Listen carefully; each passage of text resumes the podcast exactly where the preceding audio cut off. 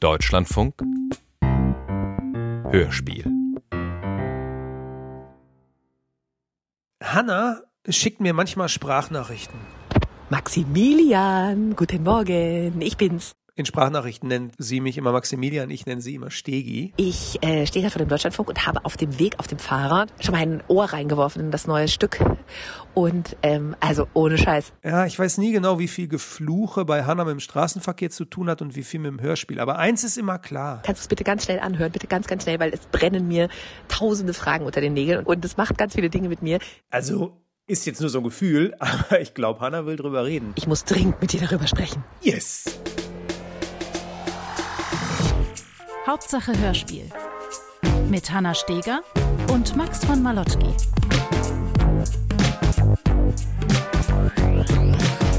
Ganz herzlich willkommen zu Hauptsache Hörspiel, eurem Hörspiel-Podcast mit Maximilian von Malotki und Hanna Stegi Steger. Hallo. Guten Tag.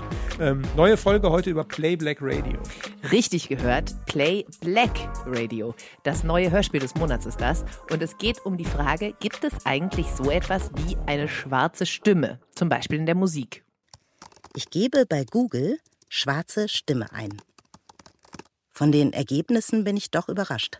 Schwarze Musik aus weißen Kehlen. Winehouse und Joss Stone beerben den Soul. Tagesspiegel. Die schwarze Stimme ist zurück im Jazz, titelt der Techbote über die weiße Bluessängerin Angie Domde. Schwarze Stimme, schwarze Seele, weiße Haut. Der Spiegel über Fiona Apple. Anastasia, die Weiße mit der schwarzen Stimme, das geht so weiter über mehrere Seiten. Entstehen schwarze Stimmen also, wenn Weiße schlechten Bluesrock machen? Oder sind vielleicht denkfaule JournalistInnen das Problem? Eigentlich ist das Ganze aufgebaut wie eine Radioshow und die wird von deutschen Synchronstimmen gesprochen. Und zwar von Stimmen schwarzer Hollywood-Stars. Play Black Radio. Black Radio. Von Joanna Tischkau und Jan Gemlich. Wir spielen Black Music. Ich glaube, meine erste Assoziation mit Black Music ist äh, Clubs, in die ich nicht reinkomme. Sogar mit Anzug. Wir spielen schwarze Stimmen. All you have to do is close your eyes. Du musst nur die Augen zumachen, dann siehst du eine schwarze. It's the imperialist, white supremacist, capitalist patriarchy. We play black. Hier ist die Play Black Radio Show. Mit Engelbert von Orthausen. Claudia Obschat-Minges. Und Tobias Schmitz. Hallo und herzlich willkommen bei der Play Black Radio Show hier im WDR. Mein Name ist Claudia Obstadt-Minges. Ihr kennt meine Stimme sicherlich. Seit den späten 90ern bin ich unter anderem die deutsche Stimme von Jada Pinkett Smith, Rosario Dawson, Regina King und viele andere. Ich bin Engelbert von Nordhausen, die deutsche Stimme von Samuel L. Jackson und Bill Cosby. Und mein Name ist Tobias Schmitz. Ich spreche Chadwick Boseman, Sam Richardson, John David Washington. In der kommenden Stunde wollen wir hier gemeinsam bei der Play Black Radio Show der Frage nachgehen, was ist eigentlich eine schwarze Stimme? Was macht eine schwarze Stimme aus? Engelbert, hast du eine schwarze Stimme? Sagen wir so, ich habe eine tiefe Stimme. Aber das kommt daher, weil ich eigentlich Opernsänger werden wollte. Großartige Stimmen natürlich und eine total spannende, finde ich, Auseinandersetzung darüber, was hat sich die westliche Welt eigentlich für ein Bild davon gemacht, was schwarze Kultur sein soll, also auf verschiedensten Ebenen und eben wie klischeehaft dieses Bild ist. Und zusätzlich ist das Ganze noch verpackt in ein akustisches Feuerwerk aus verschiedenen Ebenen. Die sind sehr collagig, auch meist sehr ironisch. Und was den Denkapparat so richtig anschmeißt und einen manchmal so ein bisschen wuschig macht, Mhm. immer wenn man denkt, man hat gerade so eine Antwort auf eine von diesen interessanten Gedankengängen gefunden, wird sie einem direkt wieder weggeschnappt und man hat direkt wieder die nächste Frage im Kopf.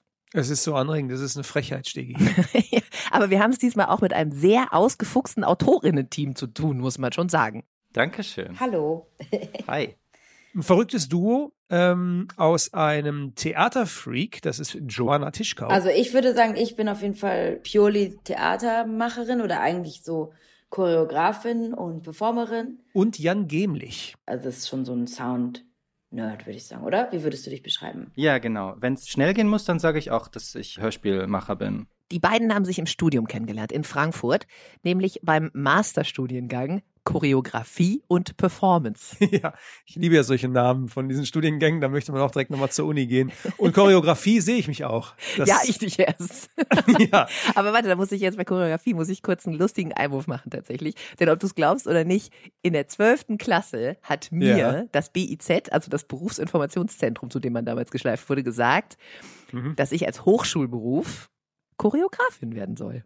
Nein. Ja, wirklich.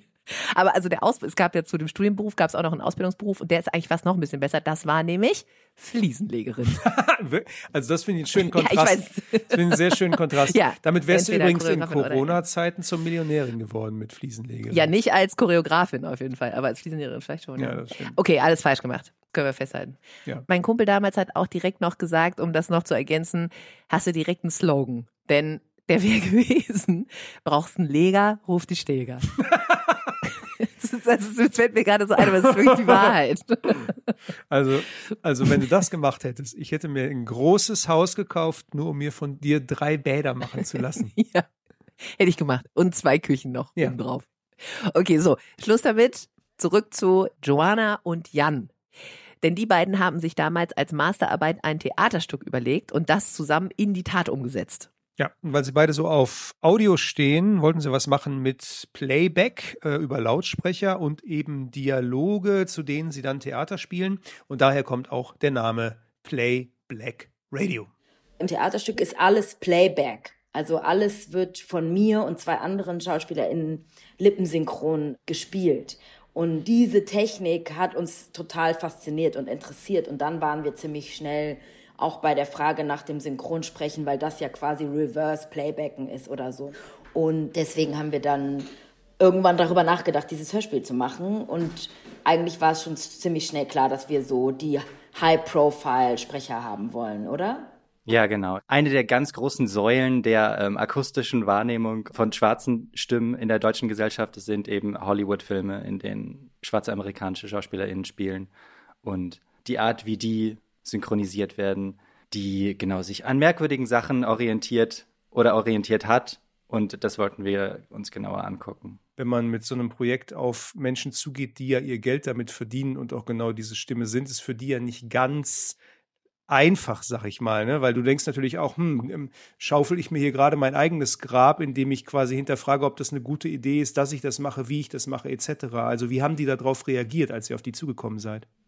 Das sind ja diejenigen, ähm, die zugesagt haben. Also und, und wir hatten natürlich auch das Glück, den WDR hinter uns zu haben. Also als freie Produktion hätten wir die natürlich nicht bekommen. Das ist schon so ein Ding, wenn man mit einem großen Funkhaus ankommt und auch mit einem Casting-Menschen vom WDR, anstatt dass wir eine kleine Mhm. E-Mail schreiben. Ja. Aber wie Jan erwähnt hat, gab es natürlich welche, die das Projekt auch abgelehnt haben und gesagt haben, dass sie das nicht machen möchten und dass ihnen das zu heikel ist und auch sehr defensiv teilweise geworden sind. Wie habt ihr das aufgenommen? Also habt ihr die einfach improvisieren lassen oder habt ihr denen irgendwelche Stichwörter reingeschmissen Mhm. oder haben die, habt ihr die einfach vier Stunden eingesperrt und geguckt, was bei rauskommt? Ja, so ähnlich eigentlich, ne, Jan? Also wir haben ja. Ja. vorher das Skript so quasi gemeinsam entwickelt und geschrieben und da war ganz klar, dass es diese Passagen geben soll, in denen improvisiert wird. Mhm. Und wir hatten so ganz spezifische Anhaltspunkte oder Themenfelder, die wir behandeln wollten. Wir wollten einmal so über Geschäftliches, also über das Business sprechen zum Beispiel. Wir wollten ein bisschen über die Geschichte sprechen und wir wollten natürlich auch mit denen darüber sprechen, was für sie dieser Term oder dieser Begriff schwarze Stimme eigentlich bedeutet und wie sie selber darüber denken. Und das hat auch mega gut funktioniert, weil wir gemerkt haben, dass SynchronsprecherInnen wie auch viele Schauspielerinnen eh natürlich so sehr gerne reden und sich sehr gerne unterhalten und auch sehr gerne äh, miteinander Witze machen, weil sie wissen, was ihre Stimmen ja, Ja. konstruieren und fabrizieren in dem Moment. Und deswegen waren die da total sofort richtig schnell irgendwie so in ganz witzigen Dialogen. Play Black Radio. Ist ja auch ein Text, ja. Da musst du ja wirklich da noch hinfahren, musst dem nur auf die Fresse hauen. Dafür, ja. Für so eine Scheiße, ja. Ist doch wahr. So einen Mist zu produzieren, ja. Und die Leute haben das wirklich gekauft wie die Vollidioten. Ja, vor allen Dingen ja weltweit, ne? Ja, ja. Naja, bei mir hat Hits. Musik bei Mozart aufgehört. We play black, black, black, black, black. Ich finde übrigens witzig, dass man das Gefühl hatte, am Anfang waren sie noch sehr stark in so einer Synchronsprecherpräsenz, nenne ich das jetzt mal. Also da gibt es ja schon Witze und, und ähm, Comedians drüber, die dann immer so, hey, schön, dass ihr hier seid. Geil, dass wir uns hier zu viel zusammengesetzt haben, weil ein Interview und so. Und so dieses, ne, dass die immer so rumjapsen dann. Und irgendwann hatte ich das Gefühl, sie tauen auf und reden ganz normal miteinander, so gut das halt auch geht mit solchen Stimmen. War das so oder ist es so ein Trugschluss, weil man die vielleicht besser kennengelernt hat als Hörerin? Ich glaube, es ist eher so, dass sie das nicht schaffen, das die ganze Zeit aufrechtzuerhalten, oder? Also, dass sie einfach immer so rausfallen auch irgendwann. Und es ist auch so, dass Engelbert von Nordhausen ja auch verschiedene Facetten hat. Also Bill Cosby ist ein anderer Charakter als Samuel. Jackson und das hört man, finde ich, total klar raus. Der hat uns auch manchmal gefragt, wollt ihr, dass ich jetzt Bill Cosby bin oder Samuel Jackson? Und, und er ist da schon sehr genau in der Differenzierung, wie er das dann macht. Und ich finde, das ist das, was man so krass hört. Mhm. Und dann hört man wieder Real Engelbert irgendwann so, ne? Real Oder ja? Engelbert. Ja. Ja. Und ich meine, dann ist natürlich auch die Frage, was ist Real Engelbert? Weil Wie ein Sprecher zu reden, ändert ja auch fundamental deinen Sprachapparat. Also das, das Real Engelbert ist ja auch schon nah am Real deutschen Samuel L. Jackson und am Real deutschen Bill Cosby. Und es ist auch so ein Audioeffekt, den die da selber drauflegen. Mhm. Es ist ja wie, Mhm. als hätten die einen Kompressor schon auf die Stimme draufgelegt beim Sprechen, um im Editing Arbeit Mhm. zu sparen. Mhm. Und das schalten die auf jeden Fall an und aus. gerade Engelbert von Nordhausen hat auch wirklich so tolle Geschichten erzählt, wie das Business funktioniert. Also, dass eigentlich gerade früher die Produktionsfirmen das alles in der Hand hatten ne? und auch sehr, sehr viel Geld damit verdient hatten. Also anscheinend hat so ein Produzent die ganzen Folgen halt von Cosby Show halt aufgekauft oder ne und dadurch konnte er die dann im deutschen Markt auch so gut platzieren und dass wir davon so viel im deutschen Fernsehen gehabt haben, ne? Und dann auch von diesen ganzen schwarzen Serien und ich glaube, das war für uns schon so ein bisschen eine Überraschung. Also wir hatten, glaube ich, schon so ein bisschen Schiss, dass die sehr defensiv bleiben und auch so sehr secretive und nicht so viel darüber reden, aber das war gar nicht so. Also sie waren sehr offen. Aber der, der Witz ist ja eigentlich, wir sprechen ja im Studio auf irgendjemand drauf. Und der Zuschauer hört das nachher. Der Zuschauer hört das auf einem schwarzen Menschen, auf einem weißen Menschen, auf einer Zeichentrickfigur. Für den ist das ja die deutsche Fassung und das Original. Ende. Und daher entsteht das. Und schlussendlich, ob jetzt schwarz oder weiß oder grün oder Marsmensch oder Hanna die Hirschkuh oder sonst wer, das ist ja nicht in unserer. die Serien, mit denen wir groß geworden sind und so, das finde ich einen spannenden Punkt, weil was man ja auch merkt, wenn man euer Hörspiel hört, die Stimme ist an sich schon kompliziert genug, aber es steckt unheimlich viel da drin an kultureller Verkettung davor, also was da im Grunde eine Rolle spielt, ne? wie tief diese Verkettung reicht. Also wir haben grundsätzlich ein kulturelles Bias, sagen wir mal, was wir uns vorstellen, wie andere Kulturen Genau. sind das wurde übergestülpt auf, was weiß ich, Filme. Dann gab es die Tradition im Film über Jahrzehnte, die uns geprägt hat. Das heißt, für uns war das so, ja, das ist halt so. Schwarze Communities sind so, asiatische so und so weiter und so fort. Und dann gibt es irgendwann natürlich eine Erwartungshaltung des Publikums. Und das irgendwie zu brechen, diese Jahrzehnte von Aufbau, finde ich, ist, ist so fast unmöglich, Ja. oder? Also, wie soll das gehen? Das ist Wahnsinn. Ja, und ich meine, das ist ja auch wirklich was für uns beide das Herzens, weiß ich nicht, äh, Ding ist, dass wir ja auch persönlich damit hadern und hangeln, wie wir mit dieser Sozialisierung umgehen. Ne? Ich als schwarze deutsche Person, die trotzdem gar keinen Bezug zu afroamerikanischer Kultur hat, weil das ist nicht meine Kultur. Ich bin in Deutschland aufgewachsen, ähm, ohne meinen schwarzen Vater. Und für Jan ja auch, der sich so hyper identifiziert hat mit Hip-Hop, mit Rap, äh, mit schwarzer Kultur und wie wir auch beide damit umgehen, das halt von uns loszulesen oder zu hinterfragen, wieso das ein Teil unserer Identität werden konnte, ne? Oder diese Auseinandersetzung zu fragen, okay, krass, wie sind wir eigentlich zu dem geworden, wer wir sind? Und dann wieder zurückzuspiegeln, okay, wie sind eigentlich diese Figuren, die wirklich eine deutsche Entsprechung haben? Also, ne, der Deutsche, wie du das auch gesagt hast, Samuel L. Jackson, der Deutsche oder der äh, deutsch sprechende Bill Cosby, wer ist das eigentlich? Weil das ist nicht der Bill Cosby, der in, in der US-amerikanischen Serie mitspielt, oder auch die, Mhm. die deutsche sprechende Jada Pinkett Smith. Who are they? Total. Synchron hat ja auch damit zu tun, dass du möglichst vielen Menschen Zugang dazu liefern möchtest, was du da an kulturellem Produkt hast. Klar geht es um Vermarktung, klar geht es um Geld, brauchen wir nicht drüber zu sprechen, Logo. Aber ähm, das ist einfacher, als es in der Originalversion zu gucken. Hanna und ich haben uns auch die ganze Zeit das hin und her geschmissen, meinten so, ja, was macht man dann? Was heißt das denn? Was heißt das denn dann am Ende? Was heißt das denn dann? Und dann war also das wir waren so, so, richtig, wir waren richtig engaged in der waren richtig Unterhaltung. on fire. Das war so, dann, darf, dann, dann nur noch Untertitel. So, dann nur noch Untertitel. Genau, darauf haben wir uns geeinigt. Ist das das, was ihr wollt? Wolltet ihr das in uns erreichen? Der totale Wir wollten, Zusammenbruch. wir, wir haben keine Handlungsanweisung. Wir wollten den totalen Zusammenbruch äh, des Verständnisses von Authentizität erreichen. ja, das hat geklappt. Vielen Dank. Ja, aber Moment mal, so kann man das jetzt auch nicht sagen. Denn zum Beispiel da an der Stelle, wenn es um weiße Künstler geht, die Black Music machen, da habt ihr euch schon klar positioniert. Also da spielt ihr Mhm. Gentleman und Peter Fox und auch kurz Eminem. Mhm. Und da habt ihr die schon auch gebasht. Also da geht es ja schon darum, dass ihr da eure Meinung klar macht. Und das fand ich jetzt gerade bei diesen Künstlern auch ein bisschen verkürzt und eigentlich, Ah. naja, auch schon auch blöd. Also wir haben eigentlich tatsächlich einen sehr geschichtlich fundierten Ansatz, der sehr anti dieser weiße Musik, schwarze Musik ist. Und also ich glaube, es ging uns auch gar nicht darum, äh, Gentleman bloßzustellen oder Peter Fox. Wir haben auch, Hm. wir haben auch zu denen persönlich jetzt vielleicht auch keine wichtige Meinung oder irgendwie so oder eine relevante Meinung. Mhm.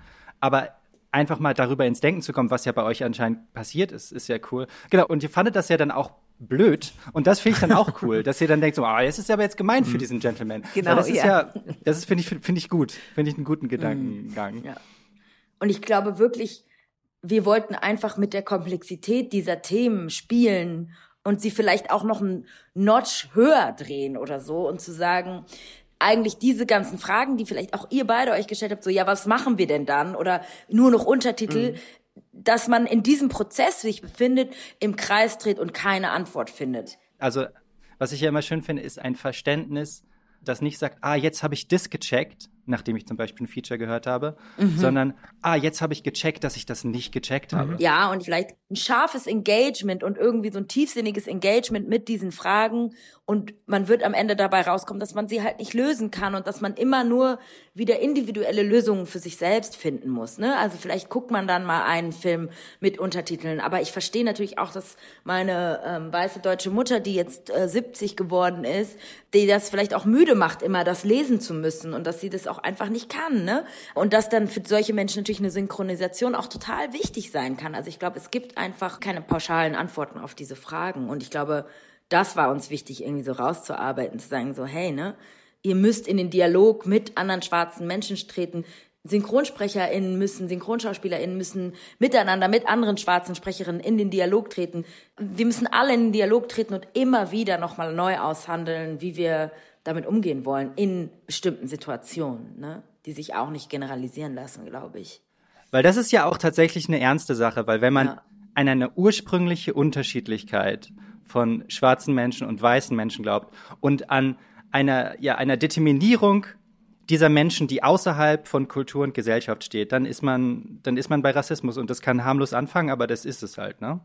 Wie sehr ist denn ähm, auch Diversität, jetzt mal unabhängig von der Stimme, ein Thema für euch im Theater, im Film und im Hörspiel? Ist das was, was in den letzten Jahren zugenommen hat, die Aufmerksamkeit dafür? Das Beispiel ist halt immer Netflix. In so einem Seriencast ist immer so ein kompletter Querschnitt, wo man auch merkt, da, da haben die sich auch ihre Regeln zurechtgelegt. Das, das, das, das, das, das muss alles gewährleistet sein, damit wir keinen Ärger kriegen, alles erfüllen, alle erreichen, etc. Wie ist das bei euch? Ist das was, was ihr wahrnehmt? Ja, ich glaube, es ist schon was, was ich im Theater sehr stark wahrnehme. Ich glaube aber, was es eigentlich halt braucht, ist viel äh, tiefere Veränderungen auf so struktureller Ebene. Das heißt, im WDR-Funkhaus sind uns eigentlich fast keine nicht weißen Menschen begegnet zum Beispiel. Ne? Also und auch die Person, die uns beim Casting geholfen hat, musste echt tief graben in ihrer Kartei, um diese Sprecherin zu finden und musste auch ganz viele Sprecherinnen einladen, die noch nie was für den WDR gemacht haben. Und ich glaube, eigentlich wäre ja der Call auch zu sagen, in einem Hörspiel, wo es irgendwie um so Mystery und Fantasy geht oder was auch immer, können wir auch nur mit schwarzen Sprecherinnen arbeiten, because it doesn't matter eigentlich. Und das passiert aber nicht. Ähm, ja, ich glaube, es, es passiert ein bisschen was, aber es ist trotzdem ein sehr langsamer Prozess und oftmals passiert es mehr auf der repräsentativen Ebene, wo ich ein fancy Poster drucken kann mit äh, meinem hyperdiversen Ensemble oder äh, so und im Hintergrund, wo es halt nicht so sichtbar ist, bewegt sich eigentlich relativ wenig. Am Ende ist es eine Kulturindustrie, Showbusiness und es geht um Profit. Mhm. Und die Produktionsfirmen, die äh, richten da, wie sagt man, die Nase nach dem Wind. Also wenn jetzt gesellschaftlich eingefordert wird, dass es doch auch schwarze Menschen gibt, beispielsweise, dann wird da ein bisschen nachjustiert zu einem gewissen Grad. Es ist wirklich die Frage, ob von Businesses ausgehend eine positive gesellschaftliche Veränderung überhaupt kommen kann, weil sie ja in allen positiven Aspekten Mhm. ja nur reagieren. Also bei Arbeitsbedingungen reagieren sie auf äh, die Arbeiterinnenschaft, bei Diversity reagieren sie auf diverse Menschen auf der Welt. Also Ja, ich bin dann immer nicht so ganz sicher. Klar ist da viel Profit zu machen und das ist ja auch gerade was extrem viel auf Netflix und so passiert. Und trotzdem muss ich dann irgendwie so ganz viel an Bell Hooks denken, die irgendwie sowas gesagt hat wie, nur weil ich mit schwarzen Schauspielerinnen arbeite oder mit schwarzen Teams arbeite, operiert das nicht immer für die schwarze Gemeinschaft oder operiert das nicht immer im positiven Sinne. Ne? Also wir alle müssen besser darin werden, diskriminierungssensibel zu arbeiten. Wisst ihr, was ich meine? Also es kann nicht sein, dass wir nur glauben, indem wir halt irgendwie schwarze Menschen irgendwo einsetzen, dass sich dann bestimmte Strukturen grundlegend verändern und bestimmte Arbeitsbedingungen und bestimmte menschliche Umgangsweisen grundlegend ändern werden, sondern es muss immer noch trotzdem diese Arbeit an anderer Stelle gemacht werden. Ich glaube, das ist ganz wichtig. Und es zeigt sich ja dann auch an der Kritik zum Beispiel von Django Unchained oder 12 Years a Slave oder so. Warum muss ich denn überhaupt diese Gewalt äh, an schwarzen Menschen nochmal auf so einer großen Leinwand, wer muss das eigentlich sehen und wer kann das eigentlich anschauen als Unterhaltung so, ne? Das ist ja eine riesengroße Frage. Und das ist natürlich ein schwarzer Regisseur gewesen und auch natürlich ein riesengroßes schwarzes Team und auch die Frage nach Black Panther, ne, der neue Teil, inwieweit funktioniert das überhaupt noch als so empowerndes Filmerlebnis, wenn da trotzdem wieder, also wo in, jetzt im neuen Teil, wo irgendwie auch schwarze Menschen dann gegen andere POCs ausgespielt werden und gegeneinander um Ressourcen kämpfen. Also da, da wiederholt sich ja eigentlich nur so ein Kulturkampf und auch so ein Kampf um so weltliche Ressourcen, der ja schon ganz explizit eigentlich stattfindet. Also was ist das eigentlich für eine Utopie, die vermeintlich uns da vorgespielt wird? Und Black Panther richtet sich ja ganz klar an ein nicht weißes Publikum auch. Und ich bin trotzdem sehr, sehr kritisch diesen Kulturproduktionen gegenüber, die dann so behaupten, so, das haben wir jetzt für euch gemacht und jetzt könnt ihr auch mal die Klappe halten. Dankeschön. Das ist ein sehr gutes Schlusswort, by the way. Wir sagen danke, dass ihr unsere Gäste wart. Joanna Tischkau und Jan Gemlich im Gespräch über ihr Hörspiel Play Black Radio.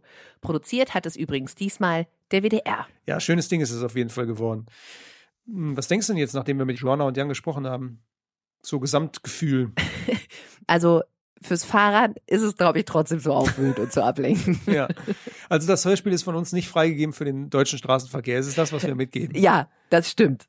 Also ich sag's mal andersrum. Ich glaube, man sollte sich auf jeden Fall Zeit dafür nehmen, Mhm. vielleicht auch zu Hause und vielleicht sogar mit anderen Menschen zusammen. Oder zumindest jemanden haben, mit dem man sich dann danach darüber unterhalten kann. Denn man kann das nicht einfach so ruhen lassen. Das macht was mit einem. Da muss was raus. Auf jeden Fall. Ich meine, das haben ja auch unsere beiden Interviewgäste gesagt. Sie wünschen sich den Dialog. Ja, und das ist auch sehr gut und sehr richtig und wichtig.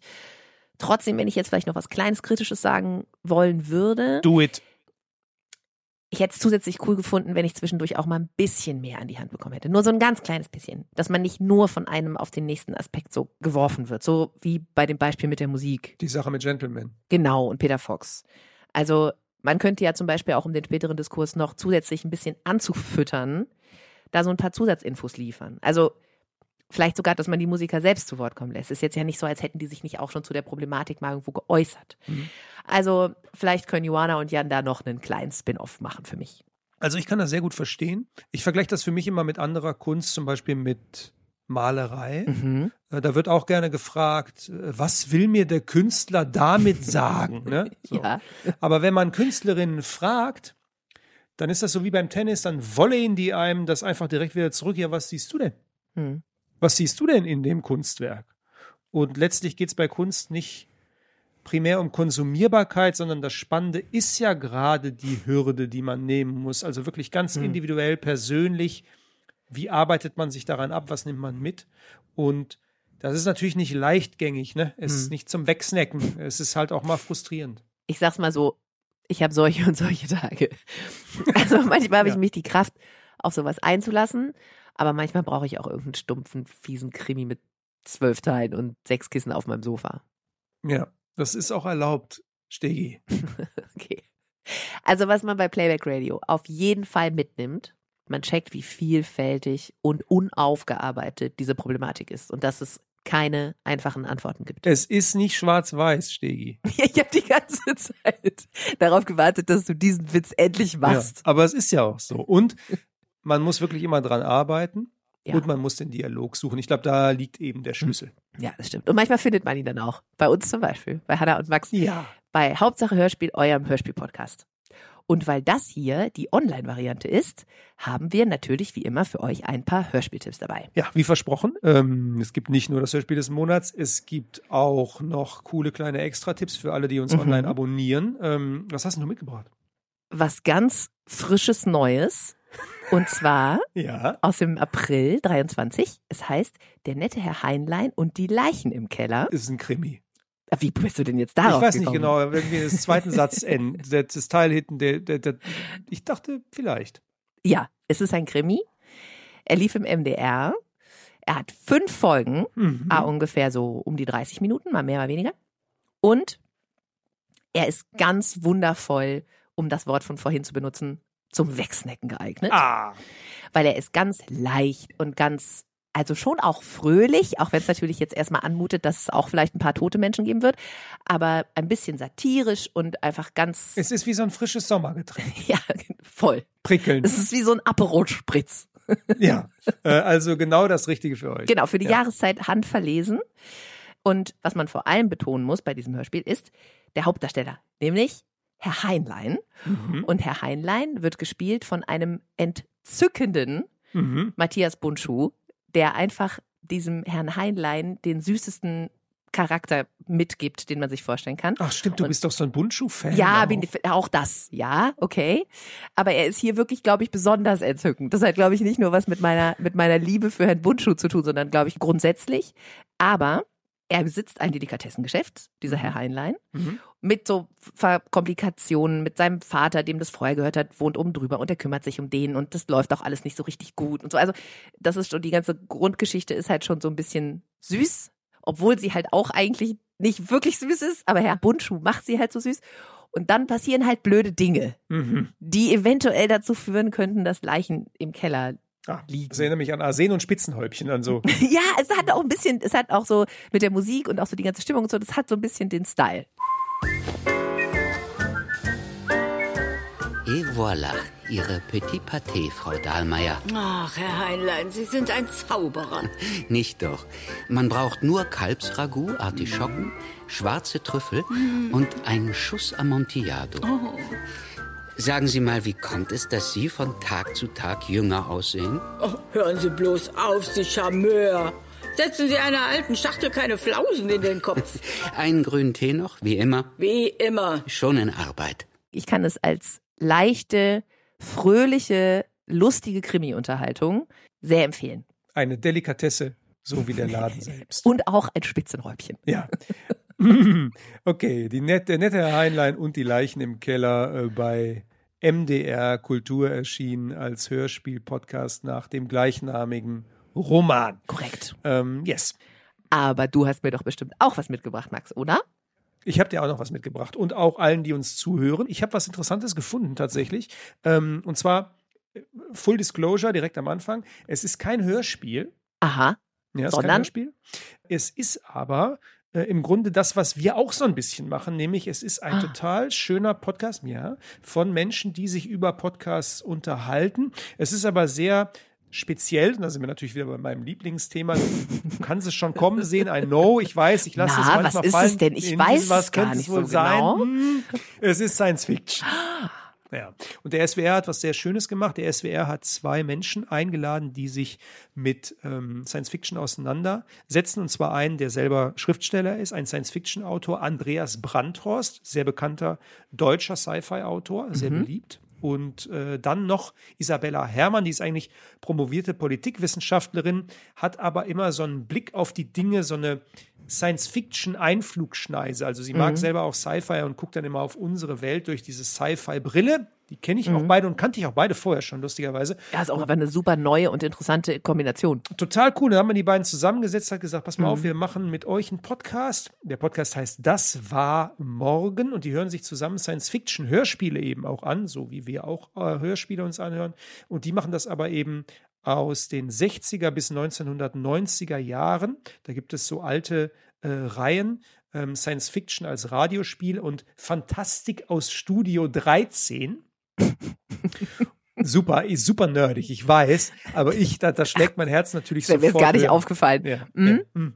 äh, da kriege ich ganz rote Bäckchen, wenn ich das höre. Ähm, und ähm, dann diskutieren die über diese Zukunftsvision, die es damals eben gab und gucken, ist das noch aktuell oder ist das total an der, an der Wirklichkeit vorbei? Also wie gut war die Vorhersage? Das war morgen heißt der Podcast mit Andreas Brandhorst und Isabella Herrmann.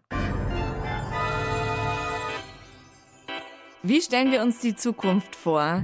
Wie wird die Welt in 50 Jahren aussehen? Da fallen mir gleich einige Stichworte ein, zum Beispiel KI. Oder Marsbesiedelung? Oder wie wird sich die Gesellschaft entwickeln? Wie wird die Gesellschaft mit dem Klimawandel fertig werden? Droht uns ein Atomkrieg?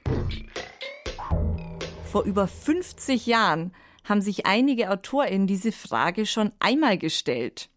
Denn zwischen Ende der 1960er und Mitte der 1990er waren Zukunftsvisionen das Thema der Hörspielreihe Science Fiction als Radiospiel.